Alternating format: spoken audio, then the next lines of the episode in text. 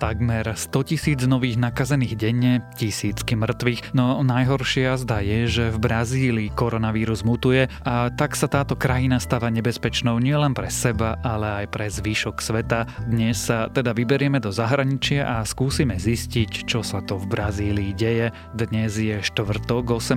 marca, meniny má Eduard a dnes by malo byť zamračené a škaredo až s dažďom. Na niektorých miestach Slovenska môže aj snežiť. Denné teploty by sa mali pohybovať od minus 1 na severe po 9 stupňov. Počúvate Dobré ráno? Denný podcast denníka Sme dnes s Tomášom Prokopčákom.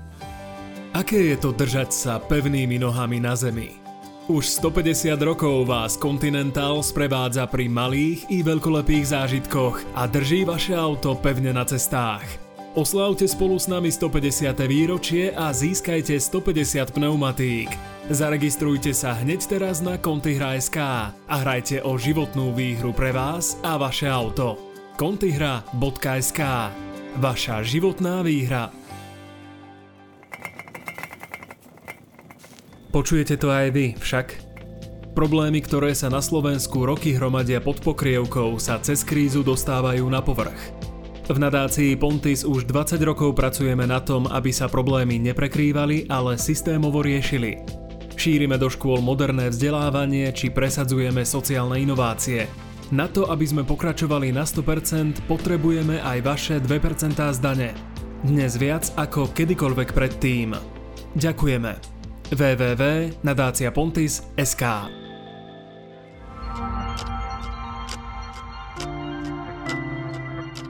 A začneme ako vždy krátkým prehľadom správ. Prezidentka Zuzana Čaputová včera prijala demisiu ministra práce a sociálnych vecí Milana Krajniaka zo Sme rodina. Vo vedení rezortu ho dočasne nahradí minister dopravy Andrej Doležal. Krajniak tvrdil, že svojho postu ministra sa vzdáva preto, aby prispel k rýchlejšiemu vyriešeniu koaličnej krízy. Minister obrany Jaroslav Nac Oľano poprel, že by hnutie chcelo vládnuť s odídencami od Kotlebovcov, nevylúčil však, že by hnutie vládlo s ich podporou, že obyčajní ľudia môžu špekulovať nad vládnutím s tichou podporou fašistov, napísala na sociálnej sieti strana SAS. Richard Sulík zároveň vyhlásil, že na vláde v jej súčasnej podobe bol včera naposledy. Ak neodíde Igor Matovič z postu premiéra, ministri zo SAS postupne do budúcej stredy podajú demisie. Včera konečne spustili aplikáciu Čakáreň, ktorá by mala zabezpečiť zapamätanie registrácie na očkovanie a následne ponúknuť voľný termín. Rozhodujúcim faktorom bude vek, čím je niekto starší, tým skôr ho systém vyberie. Vedci objavili kmeň nového koronavírusu, ktorý zrejme uniká klasickým PCR testom. Tento variant našli vo francúzskom Bretónsku u 8 ľudí. Vírus potvrdili zo vzoriek krvi alebo zo vzoriek z hĺbších dýchacích ciest. Zatiaľ nič nenasvedčuje, že tento mutant je infekčnejší alebo smrteľnejší. Zdravotníci sa ho zatiaľ neobávajú.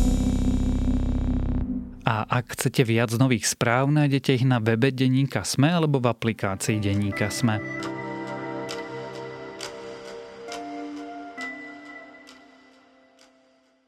Brazíliu možno pomaly nazývať zlyhaným štátom. Krajinu vedie populista Jair Bolsonaro, ktorý od začiatku koronavírusa aj globálnu pandémiu zľahčuje. Výsledkom je takmer 100 tisíc nových nakazených denne a tisícky mŕtvych denne. Ako sa Brazília dostala sem, čo sa v tejto krajine deje a prečo je potenciálne nebezpečná pre celý svet, keďže v tomto štáte už vznikajú nové a nikým nekontrolované mutácie SARS-CoV-2, sa dnes budem pýtať zahraničnej reportérky denníka SME Niny Sobotovičovej. And in Brazil, the crisis is a catastrophe. CBS's Manuel Bajorquez reports the worst there may be yet to come. COVID is claiming nearly 3,000 lives every day now.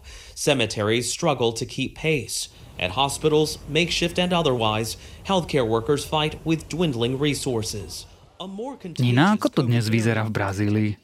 No, vzhľadom na to, že ešte v decembri brazilský prezident Jair Bolsonaro vyhlásil, že jeho krajina má pandémiu za sebou, tak dnes to tam teda rozhodne nevyzerá ako v štáte, ktorý by zvládol pandémiu koronavírusu, ktorý by dostal túto nákazu pod kontrolu. Naopak, v jednotlivých štátoch, keďže vlastne Brazília je federácia zložená z 26 štátov a jedného dištriktu, tak e, postupne kolabuje zdravotníctvo. Ja síce viem, že o takýchto nihilistických scenároch sa rozprávame v prípade mnohých krajín, vrátane tých európskych, ale v Brazílii skutočne okrem teda kapacít personálnych v zdravotníctve a kapacít lôžok na jednotkách intenzívnej starostlivosti dochádzajú zásoby kyslíka, dochádzajú zásoby sedatív, ktoré sú nevyhnutné pre uspávanie pacientov, ktorí napríklad potrebujú byť zaintubovaní. Hospitals in one city recently ran out of oxygen. Desperate family members waited for hours, hoping to fill tanks for loved ones at home. BBC reporter Katie Watson has watched the crisis unfold for months. So it's not an exaggeration to say that some hospitals in that country are on the brink of, of collapse. There are stories uh, across states that people have been dying waiting for ICU beds. Takže tá situácia je naozaj zlá a hoci sa na chvíľu zdalo, že pár dní po sebe konečne nepribúdalo viac ako 80 tisíc infikovaných denne, tak opäť sa vlastne tento trend v Brazílii vracia a za posledný deň opäť pribudlo viac ako 84 tisíc nakazených a zároveň za včerajšok, teda za stredu, zaznamenala krajina dosial rekordný počet úmrtí. Viac ako 2700 ľudí zomrelo za 24 hodín. Ty dokonca vo svojom texte opisuješ situáciu, že keďže nie je dostatok liekov a sedatív, tak ľudí pri intubovaní musia privezovať na lôžka, aby vôbec zdravotníci dokázali urobiť zákrok. Vyzerá to tam ako v stredoveku? S týmto zistením prišiel teda americký denník Wall Street Journal, ktorému sa podarilo zistiť, že v tejto veci už vlastne v Brazílii prebieha vyšetrovanie, ktoré vedie prokuratúra, pretože sa množili informácie, že skutočne v nemocniciach chýbajú tie sedatíva, takže pacienti, ktorí potrebujú byť zaintubovaní, pretože už nezvládajú dýchať sami, tak e, im nie sú podané sedatíva, pretože im nemajú byť aké sedatíva podané, keďže je ich taký nedostatok. Tento zákrok je mimoriadne bolestivý, to potvrdzujú lekári z jednotlivých krajín, že skutočne tú hadičku, ktorú treba v tomto prípade zaviesť do priedušnice, treba vlastne pretlačiť hlasivkami. Takže ide o zákrok, ktorý by mal prebiehať v celkovej anestéze, respektíve teda v narkóze, takže pacient by mal byť uspaný. A to privezovanie k posteliam má súvisie teda s tým, že tí zúfali lekári sa snažili minimalizovať nejaké škody, ktoré si ten pacient môže spôsobiť pri takto bolestivom zákroku vykonávanom teda naživo pri vedomí sám, že sa bude nejako metať v tých bolestiach a podobne, takže áno. Podľa dostupných tých informácií tí zdravotníci museli pacientov privezovať k posteliam. In most of Brazil, the healthcare system is on the brink of collapse as the coronavirus is spreading and claiming lives at an alarming rate. We're seeing an upsurge of infections and deaths everywhere, partly because people have stopped respecting social distancing. Last month's carnival was cancelled, but that didn't keep Brazilians from partying without masks. Nina, ako sa to stalo? Ako je vôbec možné, že Brazília, relatívne civilizovaný štát, ktorý určite patrí k tej bohatšej polovici na tejto planéte, dospel až do takéhoto štádia? Zdravotníci a odborníci sú v podstate v tejto otázke zajedno. Vinia brazilského prezidenta Jaira Bolsonara, ktorý v podstate od začiatku pandémie vážnosť situácie zľahčoval. Vírus vlastne označoval za nejakú chrípočku, z ktorej sa dá ľahko dostať. A doteraz aj v tejto aktuálnej situácii, ktorá už je teda krízou kríz aj z pohľadu Brazílčanov, ktorí podstate možno doteraz tomu Jairovi Bolsonarovi verili, tak aj v tejto situácii ľuďom odkazuje, že majú prestať kňučať a fňukať a majú si uvedomiť, že proste potrebujú ísť ďalej. Stop whining, he recently told the country. Dr. Mauricio Nogueira of Sao Paulo University says the misinformation is sowing the seeds of despair. The next two months will be really, really bad for us. A dokonca Jair Bolsonaro dlhodobo priečil sa tomu, aby krajina prijímala nejaké opatrenia, aby zavádzala nejakú podobu lockdownu. A keď eh, v uplynulých dňoch vlastne jednotliví guvernéry tých federatívnych štátov zavádzali nejaké karantény na vlastnú pesť, tak si presne vyslúžili kritiku Jaira Bolsonara. Takže e, keby si sa toto pýtal tamojších zdravotníkov a odborníkov, tak ti jednoznačne povedia, že politická reprezentácia krajiny má na tejto vzniknutej situácii najväčší podiel viny. To je vláda. Ako reagujú obyčajní ľudia, lebo Ja si to neviem úplne dobre predstaviť, keby nám tu premiér alebo prezident rozprával, že máme prestať vňukať, tak na druhý deň ho prídu vyniesť ľudia z úradu vlády vidlami. Áno, v mnohých iných krajinách by sa to skončilo veľmi neslávne pre toho politického lídra, ale Brazília nie je zjavne jednou z tých krajín, pretože tam paradoxne ľudia nevyšli do ulic, aby dávali najavo nejaký ostrý nesúhlas s tým, ako pandémiu manažuje Jair Bolsonaro. Naopak, Protesty sa konali v mestách, respektíve v štátoch, kde tí guvernéri pristúpili k tomu, že zaviedli nejaké opatrenia, nejaké obmedzenia. Takže Brazílčania vlastne demonstrujú skôr proti tomu lockdownu, ako proti tomu, že sa vírus neriadenie šíri krajinou, nikto ho nekontroluje, nikto sa ho nesnaží zastaviť. To ich až tak nerozrušuje tým ľuďom neprekáža, že tak veľa ich príbuzných známych a spoluobčanov umiera a končí v nemocniciach? Ťažko povedať, akože Brazília je obrovská krajina, viac ako 200 miliónová. Ono často sa vlastne aj v prípade napríklad Ruska argumentuje tým, že napriek tomu, že presne tam tí ľudia zomierajú v takých obrovských počtoch a že dokonca možno skutočné čísla sa od tých oficiálnych budú ešte výrazne líšiť, pretože krajina vlastne neeviduje úplne každé úmrtie, ktoré súvisí s covidom ako covidové úmrtie. Takže vlastne tým, ako je tá krajina veľká, rozlahla a ten vírus v vlastne nešarapatí nejak rovnomerne, takže mnohí tí ľudia zostávajú stále nejak presvedčení, že vlastne im sa darí izolovať, v ich najbližšej rodine nikto nezomrel, povedzme. Takže nemajú ten bezprostredný kontakt, tú bezprostrednú skúsenosť s tým, aké to je, keď naozaj niekto skončí vo vážnom alebo teda kritickom stave na jednotke intenzívnej starostlivosti. Takže akoby tým si možno vysvetliť, že v niektorých regiónoch to tých ľudí stále nevyrušuje tieto alarmujúce dáta. Most without masks, most unrepentant. A gente está aqui com imposto pago. We pay taxes and we know the risks. We may get sick or infect our family, but we need to do something in life. The police said the venue had no windows and all the doors were closed.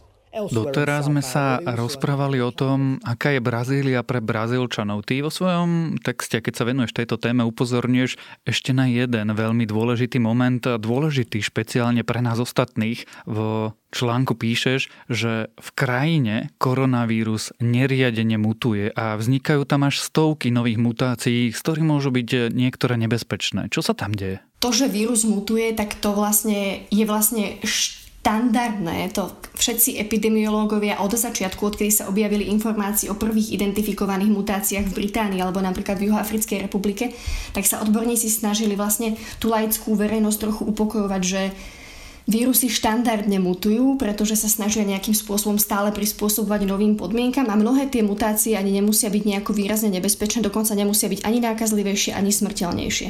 Ale z tých, o ktorých sa tu my v uplynulých mesiacoch bavíme, vieme, že aj tá britská, aj tá juhoafrická a aj tá odhalená teda v Brazílii, že sú naozaj nákazlivejšie a vyžadujú si obyčajne aj oveľa viac úmrtí.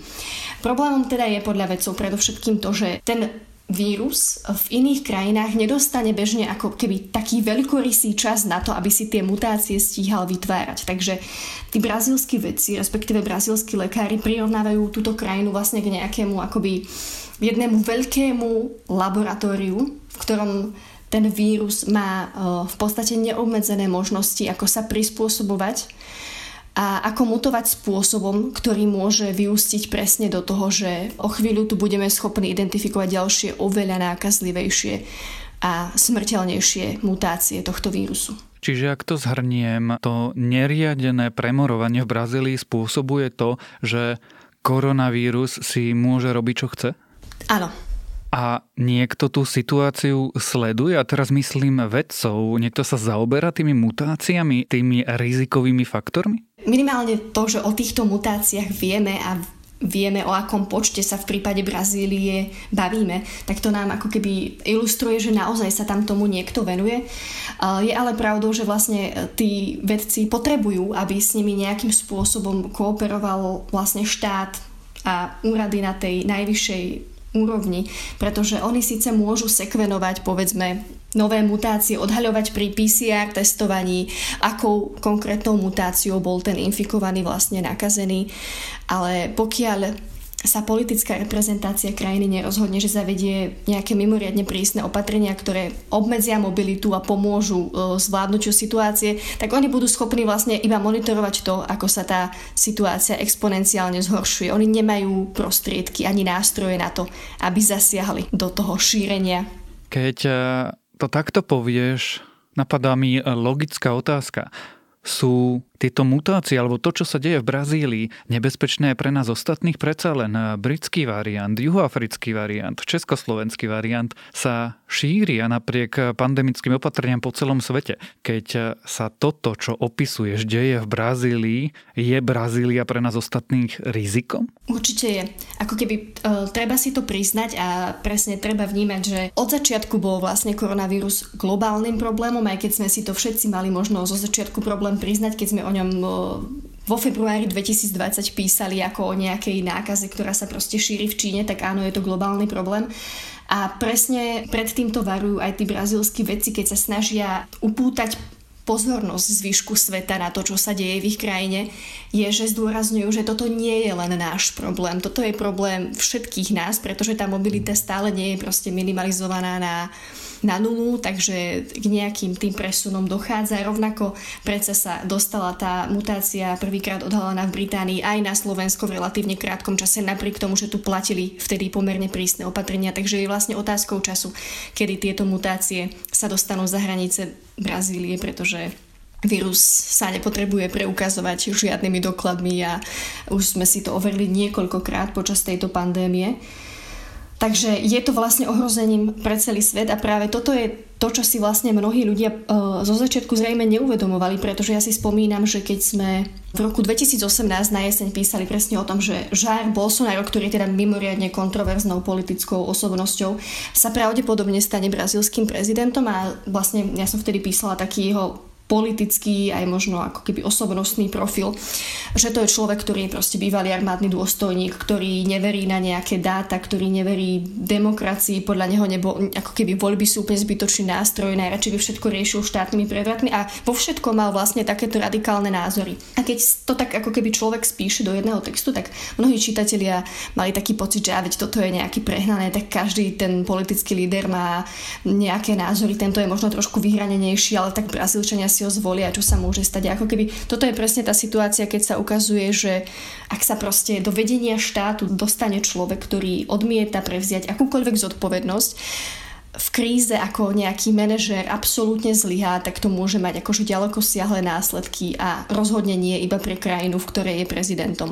Keď eh, Bolsonaro nie len, že je nekompetentný, on eh, odmieta elementárne fakty, Robí to z Brazílie, alebo vďaka nemu sa Brazília stala z pohľadu pandémie najhoršou krajinou na svete? Ono je ťažké povedať, že ktorá krajina je na tom najhoršie na svete. Sami sme to videli, pretože ty si vieš vytiahnuť z tých štatistík nejaký jeden parameter, na základe ktorého budeš posudzovať to, že ktorá krajina je v čom najhoršia. My sme boli dlho ako Slovensko najhorší v prepočte úmrtí vlastne na 100 tisíc obyvateľov, takže keď sa zohľadní populácia v Brazílii, tak ona je aktuálne druhá najhoršia krajina napríklad v počte infikovaných, v tých absolútnych číslach, čiže od začiatku pandémie, aj v počte úmrtí. Len keď si to napríklad vezmeme, tak aktuálne Brazília eviduje 282 tisíc úmrtí, viac ako 282 tisíc úmrtí a keď sa, pozrieme vlastne na tie globálne čísla, takže ako celosvetovo je to myslím 2 milióny 600 tisíc, tak z toho nám vychádza, že viac ako každý desiatý človek, ktorý zomrel na COVID, bol Brazílec. But doctors and scientists warn that if no action is taken, Brazil will represent a threat to itself and others. If the situation in Brazil continues to be serious like this, then the neighboring countries will be affected. And it's not about the neighboring countries, but it could go even, even, even beyond. A na základe týchto údajov teda Brazília na tom je zle. Existuje niečo, čo krajiny, ktoré nezvládajú boj s pandémiou, ktoré nevedia prijať opatrenia, ktoré sa tvária, že pandémia neexistuje, spája? Ty si to v podstate aj ako keby teraz povedal, že čo ich spája. To sú presne tie krajiny, kde sa politická reprezentácia tvári, že pandémia buď neexistuje, alebo že tá nákaza vlastne nie je takým vážnym problémom, ako to prezentujú napríklad médiá alebo kritici vlády. Takže ako medzi krajinami, ktoré majú rovnaké problémy a ktoré sa potýkajú s rovnakými problémami v zdravotníctve, napríklad tak patria povedzme Ruská federácia alebo aj Bielorusko, kde v podstate ako keby tamojší štatistici, tamojší lekári upozorňujú, že tým oficiálnym číslam nie je možné veriť, pretože v skutočnosti sa treba pozerať napríklad na ten parameter, ktorý je známy ako nadúmrtnosť, teda ako keby štatisticky, že vidíš, že za nejaké vymedzené obdobie zomrelo výrazne viac ľudí ako za to isté obdobie v minulosti, takže v Rusku je napríklad tá nadúmrtnosť mimoriadne vysoká a keby sme zohľadňovali tento parameter, tak nám z toho vychádza, že v skutočnosti tých obetí covidu bude v Rusku minimálne 4 krát toľko, než priznáva Kreml. Ale napríklad ako mimoriadne zlá je aj tá situácia v Severnej Koreji, ktorá je proste ako keby... Tam si človek povie, že um, to je krajina, ktorá je konštantne v lockdowne, že tam ako keby nie je čo sprísňovať, pretože tí ľudia za štandardných okolností, keď nie je žiadna pandémia, tak vlastne pre nich ako keby slobodný pohyb naprieč regiónmi je niečo nemysliteľné. Vycestovať tak to už vôbec nie je to, ako keby môžu maximálne ľudia veľmi poplatný režimu, povedzme to tak. Ale napriek tomu vlastne krajina sa na, najprv dlho tvárila, že tam žiaden COVID nie je, že žiadna pandémia sa ich netýkala. Samozrejme dostane sa to aj do takejto izolovanej krajiny, pretože aj tam nie je tá mobilita jednoducho nulová pri prechode cez hranice v aktuálnej situácii, keď vlastne vláda ešte viac pritvrdila v tých zákazoch, ktoré sa týkajú bežných občanov, to ale vyústilo do toho, že bežný severokorejčan to sú ľudia, ktorí majú naozaj veľmi nízke príjmy a fungujú vyslovene z ruky do úst keď to tak máme obrazne povedať, tak si už nedokážu kúpiť ani jedlo na čiernom trhu. Takže v podstate zomierajú od hladu a ak ich e, úrady nejakým spôsobom pristihnú pri tom, že nedodržiavajú vládne opatrenia, tak e, ako trestom je poprava. Nina, začali sme situáciou v Brazílii, ako to tam vyzerá tou situáciou vlastne skončíme. Keby si teraz mohla, alebo povedzme, že pracovne mala odísť do Brazílie, išla by si? Toto teraz bude znieť akože veľmi nezodpovedne, ale um, ja si myslím, že každého novinára to prirodzene nejakým spôsobom ťahá na miesta, kde to asi nie je všetko v poriadku kde nejak kríza kulminuje, takže asi išla za predpokladu, že by som tam vedela dodržiavať všetky keby bezpečnostné opatrenia. Asi by som chcela ako proste nastať tie dojmy z miesta a osloviť ľudí, ktorých sa to priamo týka. To je vždy, ako keby získaš autentickejší dojem, keď oslovíš zdravotnú sestru, ktorá teraz skončila šichtu v nemocnici v São Paule, ako keď sa snažíš spojiť s tými Brazílcami cez Skype alebo cez inú platformu. Jednoducho ten dojem je autentickejší, je bezprostrednejší. O situácii v Brazílii a o tom, ako sa týka aj nás tu na Slovensku, sme sa rozprávali so zahraničnou reportérkou denníka Sme Nínou Sobotovičovou. Rovnaká štartovacia čiara, rozdielny výsledok. Aj o tom sú príbehy lídrov slovenských spoločností zo súťaže EY Podnikateľ roka. Vypočujte si Luciu Paškovú zo spoločnosti Kuraden, Sašu Miklášovú zo Saše či Jana Luntera z Innovatrix. V druhej sérii podcastu Prečo práve oni sa s nimi rozprávam ja, Adela Vinceová. Podcast Prečo práve oni od spoločnosti EY nájdete vo vašich podcastových aplikáciách.